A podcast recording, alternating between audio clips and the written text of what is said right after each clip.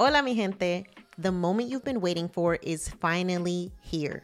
My brand new book, Financially Lit, is officially out. And I can't wait for you to get your copy. Inside this book, I'm bringing you culturally relevant and relatable personal finance advice that will allow you to finally feel seen, heard, and understood. Whether it's the guilt you feel from being the first person to make it while members of your family are still struggling, or the way that financial trauma manifests itself in negative and limiting beliefs around money, Financially Lit is here to guide you through it all. Just a few years ago, it was almost impossible to find personal finance books written for first generation wealth building Latinas. We have been forced to navigate the complicated world of money with a bunch of money books written by old white dudes who don't understand what it's like for us first gen kids. But that stops right here, right now.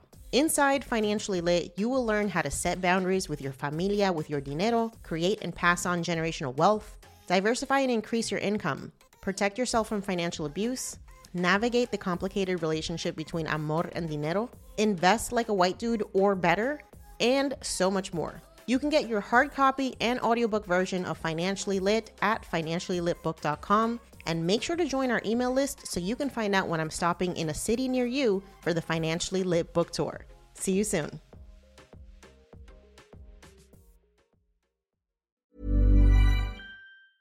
I'm Sandra, and I'm just the professional your small business was looking for. But you didn't hire me because you didn't use LinkedIn jobs. LinkedIn has professionals you can't find anywhere else, including those who aren't actively looking for a new job but might be open to the perfect role, like me. In a given month, over 70% of LinkedIn users don't visit other leading job sites. So if you're not looking on LinkedIn, you'll miss out on great candidates like Sandra. Start hiring professionals like a professional. Post your free job on linkedin.com/achieve slash achieve today. We were definitely savings in the 60s to 70% across myself and my husband's salary, right? Like we were living on one salary, which was, you know, my salary was getting us across what we needed to pay. A big chunk of my salary was going towards saving and investing and every bit of money that he was making. And so in 2021, we were saving and investing $17,000 a month. We saved and invested over $350,000 in 2021. And this year, we've already saved and invested over $200,000. But again, I started off making $30,000 back in 2007. Starting off at $30,000, you know, and then moving to kind of the 50,000, then in the 80, $90,000 range. Once I took on my first couple leadership positions, I was getting paid in the 120s. But when I I became a director and then took the expat assignment, the money that I was seeing in my paycheck was around almost $300,000. But with the incentives I also had in my expat package, my housing was paid for in Singapore. My apartment was $7,300 a month. So I wasn't paying for housing. And oh, by the way, I'm renting out my house back at home. We had paid that house off, right? So we had $3,300 worth of income coming in technically from that home. We made the most amount of progress in 2021 and we moved from our first $100,000 in 2018 to over a million in 2021. You're listening to Yo Quiero Dinero, a personal finance podcast for the modern Latina. I'm your host, Janice Torres, award winning Latina personal finance expert. I didn't always have my financial shit together, but when I started looking for POC friendly personal finance podcasts, I couldn't find any. And so Yo Quiero Dinero was born. On this show, I'll show you how to make dinero, how to keep your dinero, and most importantly, how to make it grow. Each week, I'm connecting you with the most brilliant minds in the world of money and business so you can learn about investing, entrepreneurship, and building wealth. The best part, I'm dishing up all this knowledge with a sassy side of sazon. So if you're ready to be poderosa with your dinero, you've come to the right place. Let's dive in. Before we hop into today's conversation, I want to remind you to follow us on social. If you're loving this podcast and you want more community, you want to find out more about our events and all the stuff that we have going on behind the scenes, you can find us on Facebook, Twitter, TikTok, YouTube, Instagram, and everywhere else you love to hang out on the internet. If you're loving this podcast, please take a moment to leave us a review if you listen to us on Apple. It's the easiest way to share our podcast with people that you know and love, and it helps us get discovered by amazing listeners like you. So take a moment, leave us a review, share us with your friends and family, subscribe so that you never miss an episode, and make sure to check out our blog, YoQuieroDineroPodcast.com, where you can sign up for our email list and you'll never miss an episode. Plus, you get exclusive invitations to our live events special discounts for our digital courses, and as always, our best personal finance tips and advice to help you be poderosa with your dinero. Thanks for listening. Now, let's get into the episode. Stephanie, welcome to the podcast. I am so excited to have you here. Thank you for being here. Oh, thanks for having me. I'm excited. so let's start off with an introduction. Tell us a little bit about who you are and kind of what you do. Yeah. So Stephanie Gonzalez, if you have not come across me across Instagram, I am the founder of Women's Wealth Effect. We were born last year in August in the middle of my maternity leave for my second child. I am originally from Texas, born and raised, Mexican household. And, you know, I grew up understanding that working hard was going to get you through life and family was everything. And I was the first girl out of three. And so girl power was like all the thing. My mother is a huge influence in my life, as is my dad, because he, you know, really just held down the fort work wise while we were growing up. But I think something that was ingrained in me in terms of assuming and knowing that I could do anything that I wanted to do. That's just how I grew up. And I went to college, was assuming that I was going to get this business job, whatever you want to call it. I couldn't wait to get out of college and make my own money and be grown. And so I got out after about three and a half years, went to work for a company and left a year in because my first manager was not the best. And I learned a lot about what having a strong supportive leader meant in terms of retaining talent. And so then I went to another company after and took a job that I said I'd never take, which was in sales. I became a leader pretty quick after joining my nine to five, which ended up being my 15 year career. I led people kind of at the age of 23, you know, people who were in their 40s. And I was learning how to figure out how to motivate and inspire people. And I knew I wanted to continue a career in leadership, but I didn't have mentorship and guidance on, you know, how to go do this thing. So I was constantly seeking people out and having conversations on, well, what do I do to grow this career? And as I continued to look around and now having the hindsight that I have, not a lot of people look like me. You know, I'm Austin, Texas, you know, this tech kind of capital of the United States, and no one looked like me. So I'm a very data driven person. I think numbers just don't lie. And so I found myself getting into ops, sales ops, and then moving quickly into the supply chain because I had a couple of leaders that I had worked for in that org and they asked me to come over. And after a couple of years, I got into leadership again. And in 2018, as my husband and I are now trying to have a family, we had just bought a new house. Life was really getting started. I got asked to move to an expat assignment in Singapore. My brother had already lived in Singapore and I was super excited about that. My husband was super excited about it. And so, you know, we took the opportunity to move to Singapore and I was, you know, now taking on a bigger job, bigger assignment, all the stress. I was in the supply chain. Oh, by the way, I had my kids when I moved over to Singapore. COVID happened and it was like I kept looking in the mirror and I couldn't figure out who I was seeing. I knew I was doing great work. I knew that I was helping people on these teams and I was constantly getting this messaging from people that I was doing a great job. But something in my heart of hearts felt like I wasn't doing enough to serve the community or maybe even it was getting connected to the community, right? So that's kind of the career personal story. But when we moved to Singapore, we had kept our house back in Texas. We rented it out. So we were now invested in property and we are now landlords and that was working out well. My husband had really been looking at fire and what that looked like. And he was constantly seeding me YouTube videos of Our Rich Journey. Like, look at these people. They're doing amazing things. Like, we need to get on this. I kid you not, I still do this today. So bless my husband's heart. He's awesome. He'll send me these YouTube videos in like a text message and I'll just be like, I'll read it later. And then I never watch them. And so he was following Dave Ramsey and we were like, okay, we're going to pay off all of our debt. We got to do this. It's the only way to do this first. And so we sat down with a spreadsheet because I'm the Excel person and we were like, all right, let's figure out what our expenses are and our fire number is. And once all that started to happen, I was like, well, damn, we're kind of far ahead because I was a saver. That's all I wanted to do. I wasn't an investor. I had no, I really not a lot of knowledge about investing outside of my 401k, which thank goodness I started investing in my 401k when I was like 22 and that really paid dividends along the way. But once we really figured out, okay, we have this kind of plan on paper. We're digesting all of this knowledge. We've made this progress this can be real. And now, you know, that I have this expat assignment and I could really take advantage of the progress I've been making in my career, my income, we would be really foolish to like let this opportunity pass us. And so you combine this I needed this sense of purpose. I was kind of losing my mind. My mental state was real shit, to be honest. Like, I don't even think my husband recognized the woman that he married. And he kept asking me, like, to kind of dig into who I was again and like do things that really energized me, but I just couldn't see past the screen, COVID and the supply chain being in shambles. And like, I would literally deprioritize everything except for work.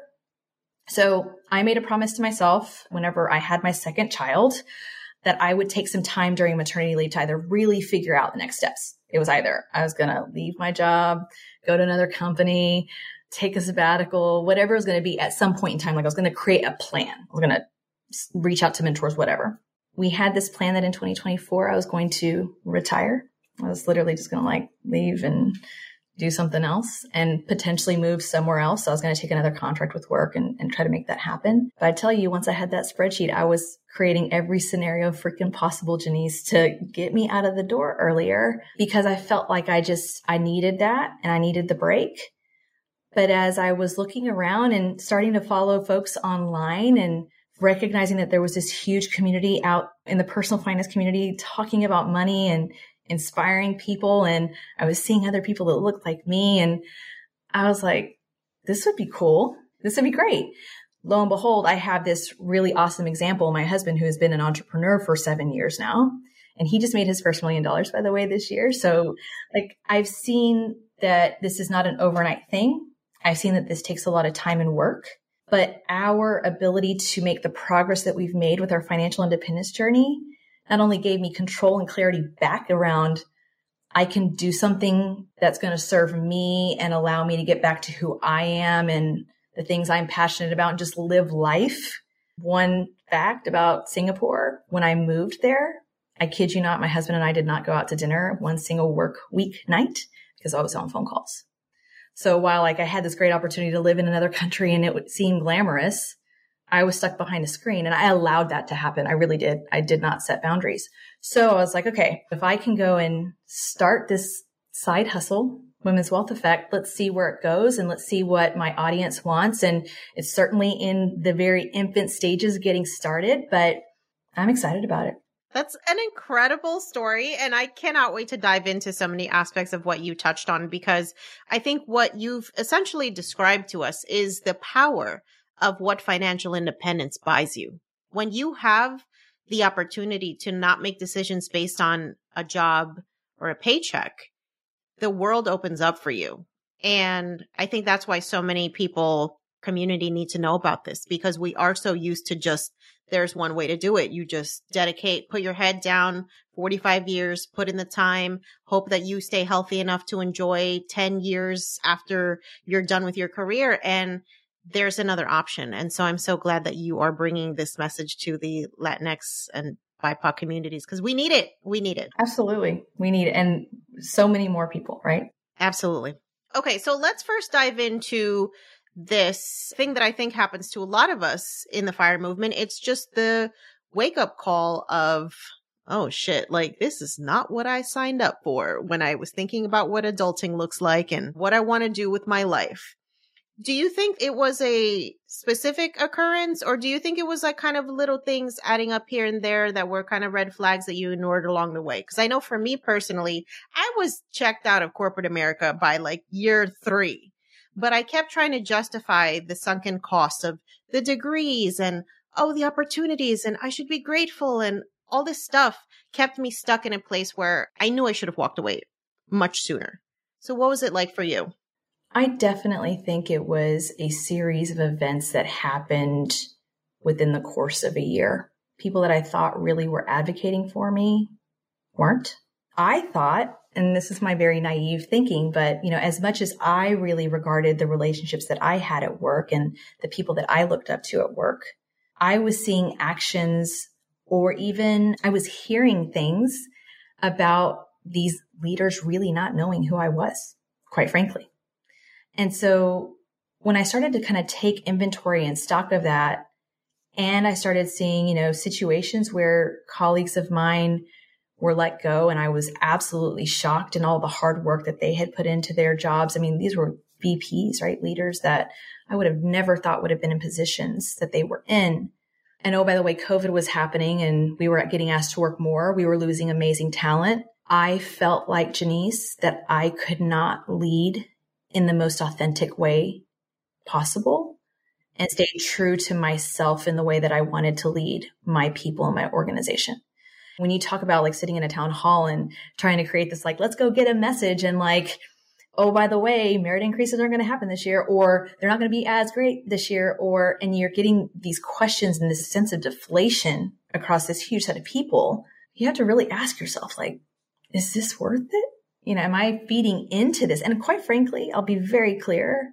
I know I fed into that culture for a very long time, like the hustle culture and like that whole bit. And it's been a bit of processing to kind of think through that. But the financial independence piece gave me so much clarity and control back that now I wouldn't see it otherwise. My experience is going to be one that I can continue to tell and use it as an example for others. A lot of things happen. Everything happens for a reason.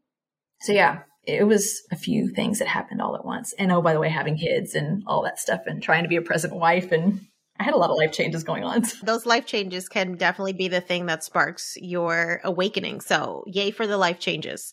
So, I'm so curious about your money strategy to achieve financial independence, right? Because it looks different for all of us. You mentioned that you were in leadership. So, I'm assuming, you know, you had high paid salaries that were allowing you to save a substantial amount of your income. So what percentage would you say you were saving at the highest point? Yeah, we were definitely saving in the 60s to 70% across myself and my husband's salary, right? Like we were living on one salary, which was, you know, my salary was getting us across what we needed to, to pay.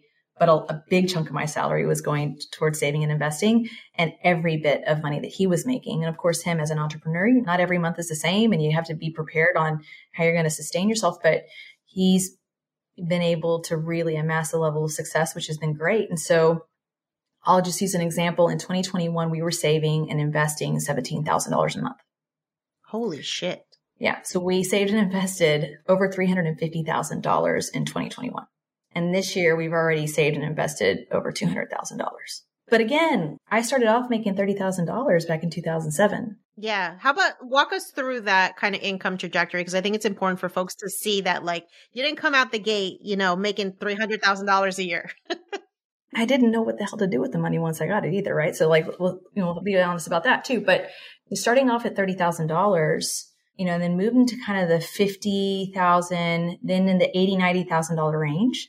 That was more when I became kind of the consultant graded or level person at work once I took on my first couple leadership positions, I was getting paid in the 120s with bonuses, $150,000 range. But when I became a director and then took the expat assignment, right? The money that I was seeing in my paycheck was around 270, almost $300,000.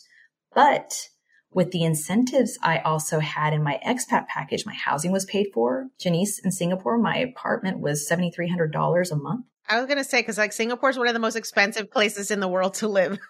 yeah. So I wasn't paying for housing. And oh, by the way, I'm renting out my house back at home. We had paid that house off. Right. So we had $3,300 worth of income coming in technically from that home. We made the most amount of progress in 2021 and we moved from our first $100,000 in 2018 to over a million in 2021. Holy shit. Okay. But again, I look back at that. You know, we had a big chunk of that money held up in cash for a long time until I figured out, okay, this is investing is a thing. We can do all these, all these different things with the money. And then we really put our feet to the ground and we weren't living off of ramen noodles every day. But we were like, okay, this is what we can live off of and this is good. And we do not need to live off of more. Like these material things that we could have gone off and spent, especially when we had kids, right? Like I could have bought coolest things for my boys and like had them use it for two months and then it'd be out the door. I made a post about all the different things that I bought secondhand and how much I saved by doing that. And once you do it, you get used to it and you find some pretty cool deals and it becomes exciting. But you get creative and you can really increase your savings and investing rate. Yeah, that's incredible. So it sounds like that move to Singapore was a major catalyst for the money that you were able to earn and then invest. I'm curious because I think there's a lot of folks who think about potentially taking international assignments, working remotely, things like that. Was it something that you considered before the opportunity came up? It was. And this is one thing that I really hope to continue to discuss with some of my coaching clients as it relates to career development. I always had an individual development plan in front of my leadership. And I distinctly remember when my husband and I were getting married. I think I mentioned my brother had lived in Singapore for a while already. I was like, you know, I spoke to one of my managers. He said that if you really want to kind of move your career along, an international assignment is probably a good thing to do. So I'm going to put on my individual development plan. I am interested in, in an international assignment and I'm going to put Singapore on there. So I had that conversation with my husband because once I put my name in the hat, I was like, I don't want to have to take it back. And sure enough, a couple of the right people had conversations and I'm very grateful to those individuals for having that discussion. So advocacy and having, you know, champions in the right rooms with the right conversations is a huge piece.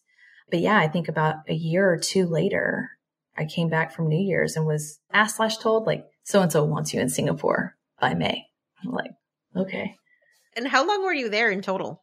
We moved in August 2018 and we just left in April. So we almost got to four years. It was a little over three and a half years. Okay. Wow. So I'm curious what your investing strategy was, uh, because that's the thing too, that once folks find out about the financial independence movement, they find out a couple of different people are doing different things. It's either you're investing a ton in the market or you're doing real estate or you're doing entrepreneurship or you're doing some combination of those things. So what was your path to reaching your fire number?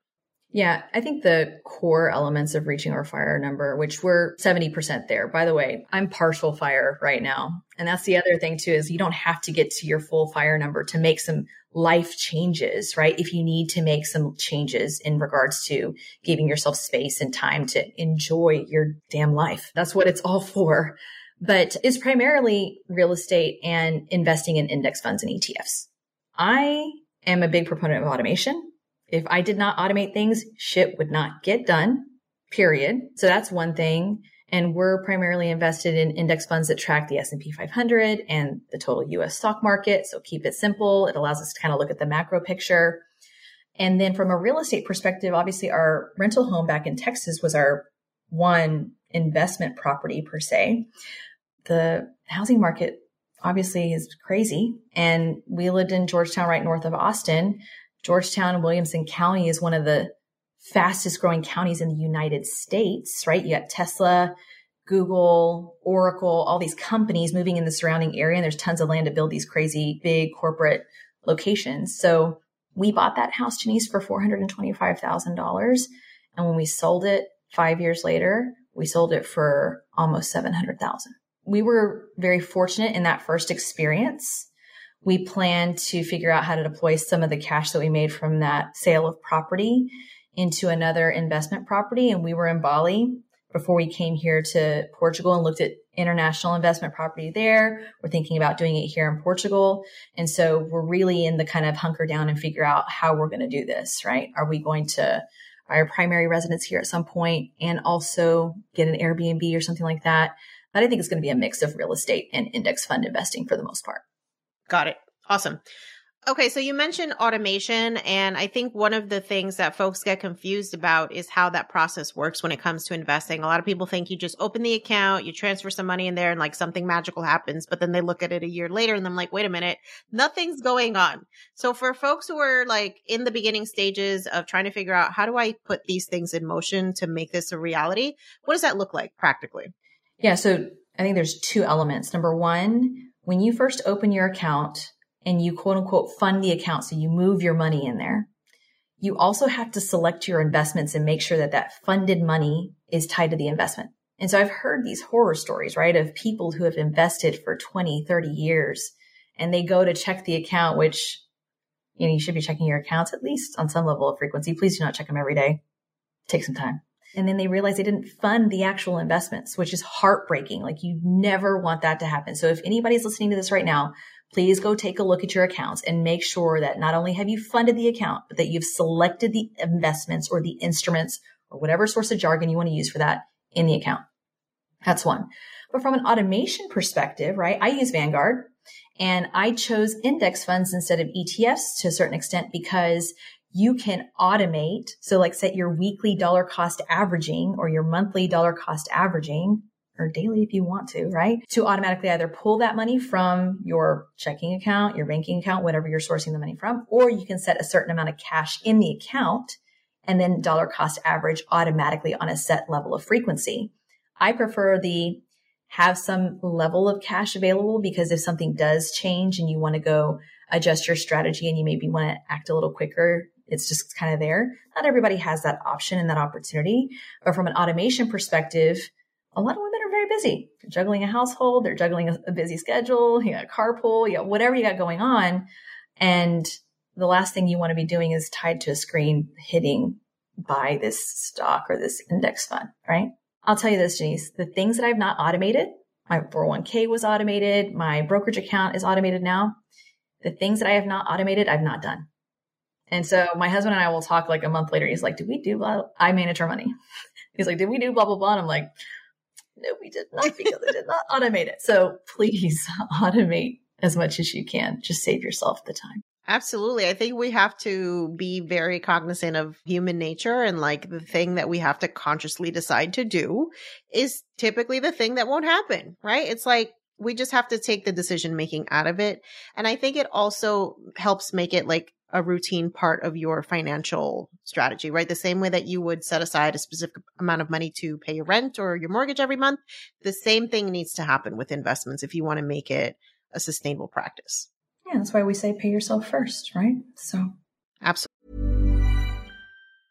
Hiring for your small business? If you're not looking for professionals on LinkedIn, you're looking in the wrong place. That's like looking for your car keys in a fish tank.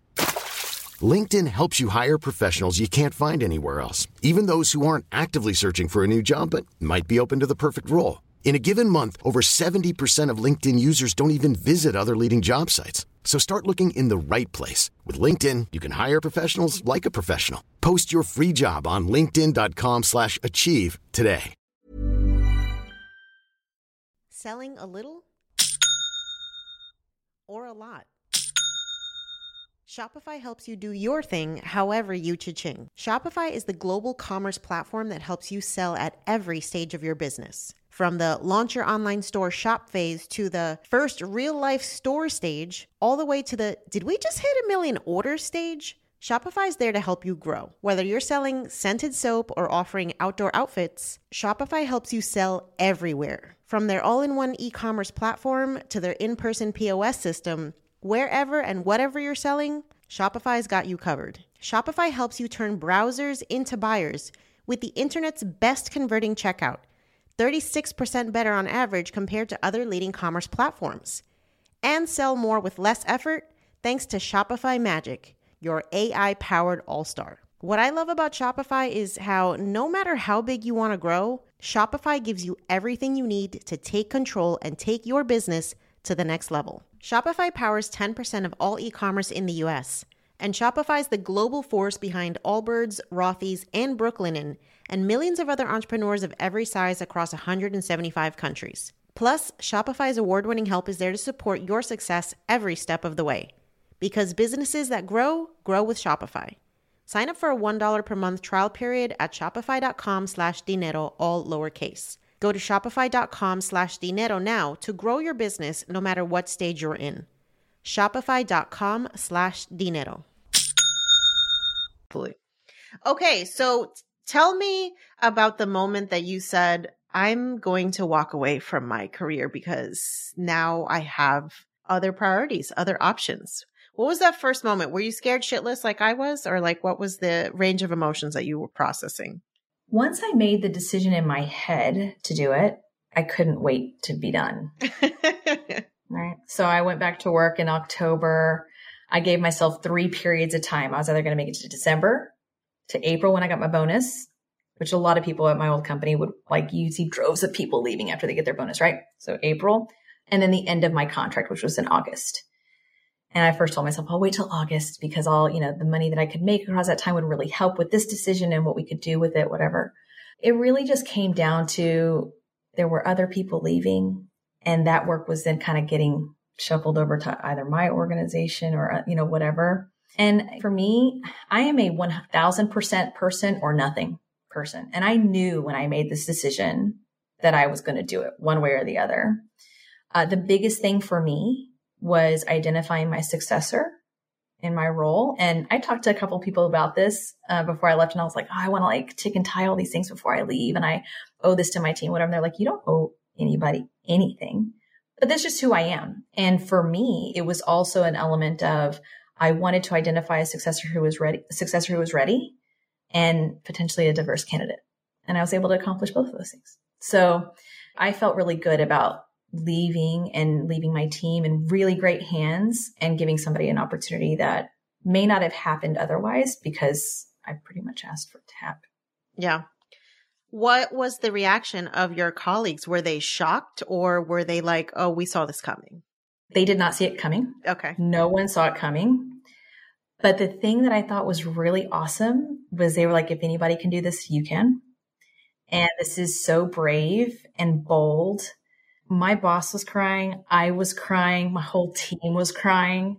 I cried for like a whole week straight. Just the outpouring of support was freaking awesome. And so I think for me, it wasn't a, I'm leaving because this is unsustainable and I just need to take this break and I'm not going to do anything. I really wanted to leave a message to my team that I was leaving to go pursue my passion. And yes, I was going to get some time back because I owed that to myself and they owed that to themselves too. But I had a very specific conversation with my boss about the messaging to my team and the broader organization of why I was leaving. And there was a lot more behind that. Conversations that I plan to have with individuals over time. And this has been a whole like therapeutic process. I haven't really even gotten into like the fold of processing it with certain people that I feel like I need to do over time, right? Because you never say never, you don't burn bridges and, you know, where you can reach across the table and make sure that you can still have a long lasting partnership. I want to be able to do that. I love that. I love that folks are inspired by you kind of sharing your story. And I think that's why it's so powerful for us to be unapologetic about like why we're making these decisions because you never know who you're going to inspire just by sharing your own journey. Absolutely. Here's one thing I will say, last thing. I did get some feedback that once I had made my decision and it was known, that people connected with me in a very different way than they had even before because I was a lot more myself and a lot more comfortable in my own skin. And so I would say that if you are in this space of building your career and trying to take these, you know, leaps to lead teams or whatever, if you're not in tune with yourself, people can tell. they really can. And I was really glad I heard that because it gave me some real food for thought on how I'm going to show up with Women's Wealth Effect and how I really want to serve our community. Yeah, that insight is really powerful because I think sometimes you just don't see what you're projecting until you get that feedback. So that's really cool, actually. Okay, so you know that Latino parents are very involved with their kids' lives in general, and they have lots of opinions on everything that we do in our lives. I'm curious if they had any opinions about your decision to do this and what maybe reactions were, any feedback that you got. Yeah. Whenever I found out we were moving to Singapore, I was really shocked at my mom's initial response, and she was not just about it. I was shocked actually, because this is the woman that was like, my daughter's going to do all these things. And, you know, and I was like, you can come visit. We're going to come back at some point. Of course, COVID happened, right? And then I had her grandchildren in probably the one country that was the most locked down in the entire world. So that was one thing. My dad is just always happy for me. He's proud. He's the man that when I was in church choir and we recorded that Christmas CD, he was giving it to everybody that he could, you know, get his hands on. And I'm sure he still has CDs in the like the back of his truck and he would be willing to give them to them now. I had really good support you know, my grandmother still can't process why we're gone. And, you know, she's like, ¿Cuándo vas a mover? You know, when are you going to come back? I'm like, Grandma, I'm not coming back. And that's hard. That's the hard part, even for my husband, right? He's like, we hope to be able to travel. And, you know, this is why the financial independence piece was so big for us and being able to move to a lower cost country because we are going to be able to make room in our budget to be able to go back home and see family. That was a big part. And we want our kids to be able to see their grandparents and their great grandparents because great grandparents are not getting any younger. So I think there was some mixed emotion, but that's my immediate family. I'm not sure what the rest of my family thinks, to be honest. not really worried about it. I love it. Okay, so you mentioned now that you have made another transition. So you have left Singapore and now you find yourself in Portugal. So tell me about how you guys came to that conclusion about that being the next place for you and what is your vision for your life in Portugal now as financially independent family?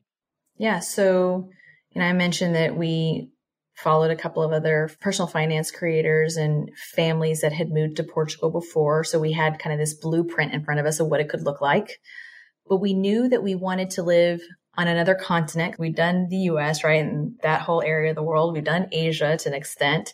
And to be in Europe would have been great. I danced flamenco for 10 years when I was younger. So my love for Spain and, you know, my husband and I, we were just dating at the time. We visited Spain for an extended period of time. So to be kind of close to this area of the country where there's like romantic countries, that type of thing, it was a big draw for us. I think there were a number of considerations for us in terms of healthcare, the quality of it and the affordability, just the cost of living in general, and safety. My husband is half African American, half Hispanic. My boys are mixed boys. And when George Floyd was murdered in public, and being abroad and watching all this, Jannese, was, it was effed up. Yeah. I mean, I can imagine it's kind of like seeing a war zone in another country that you've been there. The questions you get from people, right? Of like, what's going on, right? And you're like, I'm not the, I'm not the, I'm not the resident expert on the US, but I had a lot of this emotional tie to what was happening, of course, right? Yeah. But on top of everything that was going on at work, and I was getting ready for a night call, it's probably like nine o'clock or something. And I just had this anxiety for like a whole week and I told my husband, I was like, I think I'm really just coming to the realization that we're not moving back because I can't fathom you going to pick up something at the convenience store or Target and then me getting a phone call that either you're not coming back or you're in jail. And then, oh, add the boys into that. So yes, we've had this experience of being afar and watching everything go on. And of course, we'd already made our decision. We were like en route to Portugal and the Uvalde shooting happens all of it just kept continuing to culminate into this emotional element of us realizing that we, for us, just needed to make a decision that was comfortable, that felt safe, that was going to inspire us, that fit our lifestyle, that made sense cost wise, and would afford us the quality of life that we really wanted. And by no means is the US an absolute horrible place to grow up. I grew up there. I benefited greatly from the United States for me right now, I think it's just like emotional processing around what I saw growing up younger and now as I'm getting older and recognizing, you know, what I value and what I hope for the world. And I, you know, I am an optimist. I am very hopeful that things will get better, but it's going to take some real radical change and some people really working together to get to the level of progress that we need to see and that people deserve. Absolutely. I think it's a it's a sobering experience to realize that uh, many of our families came to this place with a completely different expectation of what it has become and reconciling all the sacrifices that have been made by past generations to give us the opportunities and some of us, I think, are wrestling with this idea of like, is it a betrayal to decide that this is not the place for us? And I think that's kind of part of the freedoms that you've earned by being a part of your lineage, right? It's like their sacrifices now give you all these opportunities and to squander them would be kind of a disrespect to everything that's been sacrificed. So, yeah, it's like we wanted to do right by our parents working so hard for us. And I've heard some really interesting stories too of parents finally visiting, right? Certain countries and people, and then they eventually make the move too. And that's pretty beautiful. Not only can you have, you know, first, second, third careers, but you can kind of restart parts of your life if you really choose to. And that's the great thing about being Americans, right? We have that for us and not everybody does. There's a lot of luxury and privilege that comes with that American passport for sure. So much.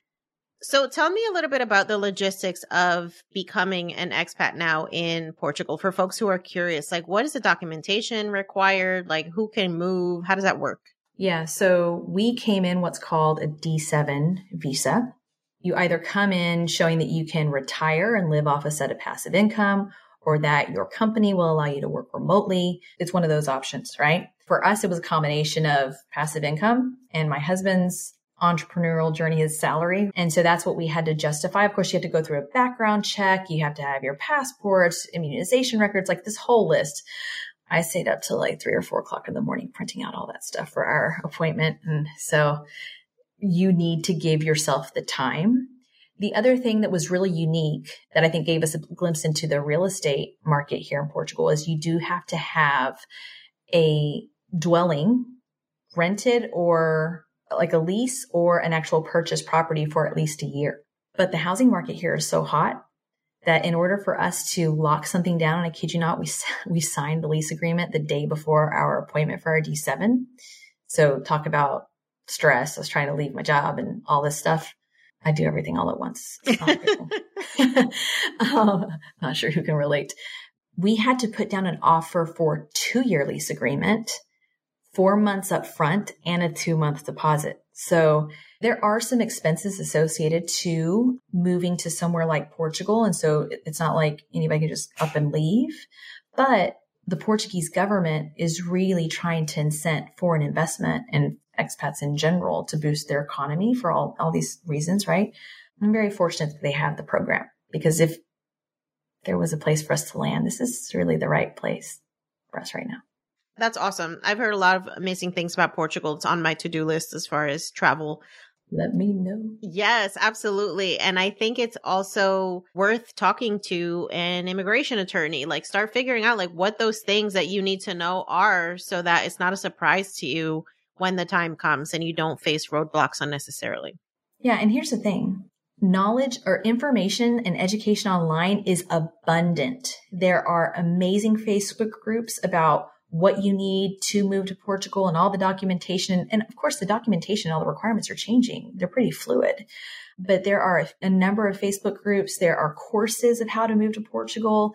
And so if you're passionate about moving somewhere, moving to another place within the United States, check out YouTube. I'm sure there are people posting things. Bali, as an example, just now announced and, it may be in flight to be done for digital nomads. They're going to have a five year visa for you to be able to go to Bali. My brother's quote unquote living there right now, and he's on the 30 day visa and extending every 30 days for a 60 day, and he's having to leave and come back.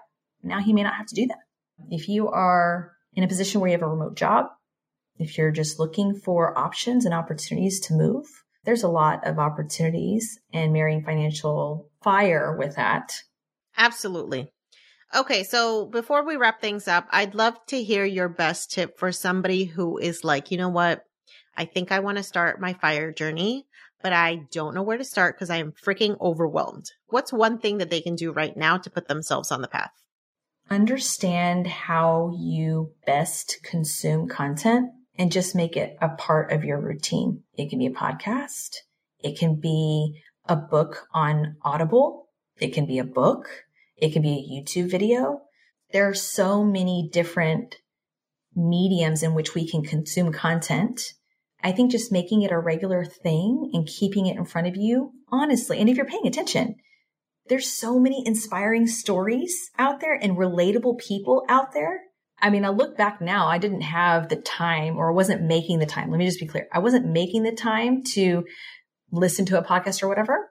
But once I did, I was like, where the F was I? If I had to say anything, I've been really amazed at how many different, unique, diverse creators are out there. There's so much room for more. The, the game is changing in terms of voices out there for us to listen to.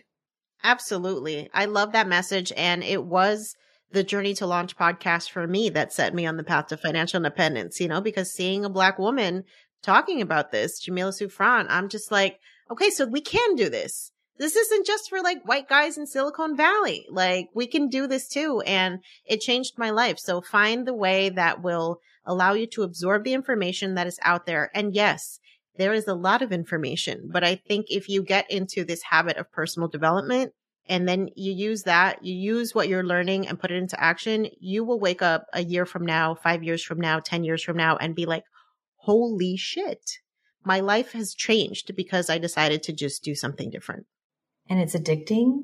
And you realize that you're more open to always being open to more knowledge, right? Like we're now investing in cryptocurrency and yeah, we lost some money, but it was money that we were willing to lose, right? So that's part of like what we knew, but we're not shying away from things just because we don't know, because I know that I shied away from investing because I didn't know. But now that we are where we are and now I'm doing what I'm doing, so many things are possible with knowledge. And that's half the battle. Yes. Okay, so I'm curious if you have some sort of life mantra or affirmation or anything that you follow to keep you motivated on your journey to just constantly growing. I don't have a specific mantra, but I was thinking about this. And I have always done my best work or have seen like real progress in my life or my career, whatever, when someone tells me I can't and when I'm challenged and or when I'm challenged. There were multiple times, Jannese, when I was told like, this is the interview for you to lose. This leadership position is not for you.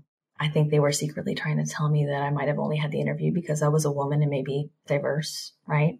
But even when I was younger, right? Like I wasn't the best cheerleader on the squad, but I was on squad and I was, you know, like co-captain because there was something I think I don't tell myself this enough. There's this inherent quality in me, I hope, where it's, you know, being able to connect, have conversations, inspire, lead. Like I just love people and just this sense of community and just getting shit done. And so every time I've either been told I can't or am really faced with a challenge, I thrive in it. And so I think that's just my working style and the way that I do things. But yeah. I think we're kindred spirits in that way. I love that energy. And it's just like, you know, challenge accepted. We're here for it.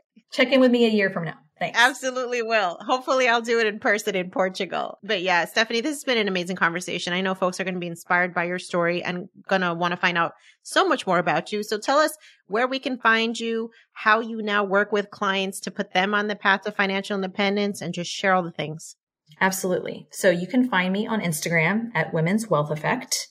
You can also find me along with my husband on YouTube at Permission to Be Wealthy. Ooh. And so, yes, we have been, had been at the beginning of the year. We're picking this back up. And here's one thing that I've learned in this process of transitioning countries and all this crazy stuff. You have to give yourself grace. And if you don't, and really figure out how you can just manage life, you're going to just run yourself into a ditch, right? So we gave ourselves a pause, but you can find me on Permission to Be Wealthy with him where we have real money conversations that couples have. And that's been fun because I get to not only learn from him, but just collaborate with him, which is great. And here in the month of August, I am releasing one on one coaching slots. I did this late last year, January timeframe, and I'm doing it again. And I'm super excited to not only just have conversations with women, but really learn about what you're looking for because this is really part of my process is really understanding how I can fine tune the service that I can do for you. So yeah, I'm very excited. I am very excited for you and I am just very inspired by your story. I love seeing Latinas who are just unapologetic about demanding more from what life has to offer. I think it's so counter to so much of what we associate with our culture and being the struggle and kind of settling for less. And I think the more women that we have just showing what is possible, I think it's transformational. So thank you for the work that you do. Thank you for just existing and being you because it's so powerful. So thank you. Well, thank you very much. Full transparency. This is literally my first collaboration, my first podcast, my first anything. And so to be here at, at Yo Quiero Dinero, it's, it's fucking awesome. it is fucking awesome. Thank you so much. And I can't wait for folks to follow you, find out more about you, and uh, just be inspired by your journey. So thanks again. Thank you. My business used to be weighed down by the complexities of in person payments. Then, Tap to Pay on iPhone and Stripe came along and changed everything. With Tap to Pay on iPhone and Stripe, I streamlined my payment process effortlessly. Now I can accept in person, contactless payments right from my iPhone. No extra hardware required. What's truly remarkable is how I can cater to all of my customers' payment preferences. Whether they're using cards, Apple Pay, or other digital wallets, Tap to Pay on iPhone and Stripe ensure a smooth checkout experience every time. And it's not just me. Stripe helps businesses of all sizes, from local markets to global retailers, scale quickly and stay agile. To learn how Tap to Pay on iPhone and Stripe can help grow your revenue and reach, visit stripe.com slash tap iPhone. Thanks for listening to today's episode. If you are ready to take your dinero to the next level, sign up for our free 14 page guide, The Financially Lit Latina, the ultimate blueprint for becoming poderosa with your dinero. This 14 page guide includes our best tips on money mindset, budgeting, debt repayment, career, investing, financial independence, side hustles, and more. And you can get it completely free. So to get your copy of the Financially Lit Latina, just head over to YoQuieroDineroPodcast.com slash start. That's YoQuieroDineroPodcast.com slash start and start transforming your dinero story today. Until next time, stay empowered, stay inspired, and stay poderosa.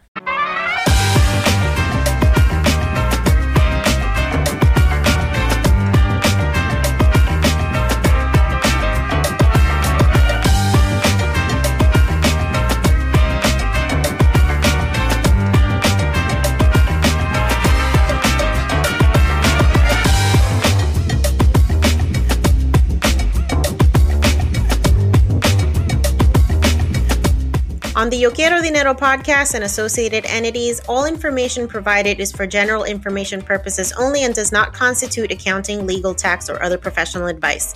Listeners should not act upon the content or information found here without first seeking appropriate advice from an accountant, financial planner, lawyer, or other professional. We assume no responsibility for information contained on this podcast and associated entities and disclaim all liability with respect to such information, including but not limited to any liability for errors, inaccuracies, omissions, or misleading or defamatory statements. Usage of this podcast and associated contents constitutes an explicit understanding and acceptance of the terms of this disclaimer.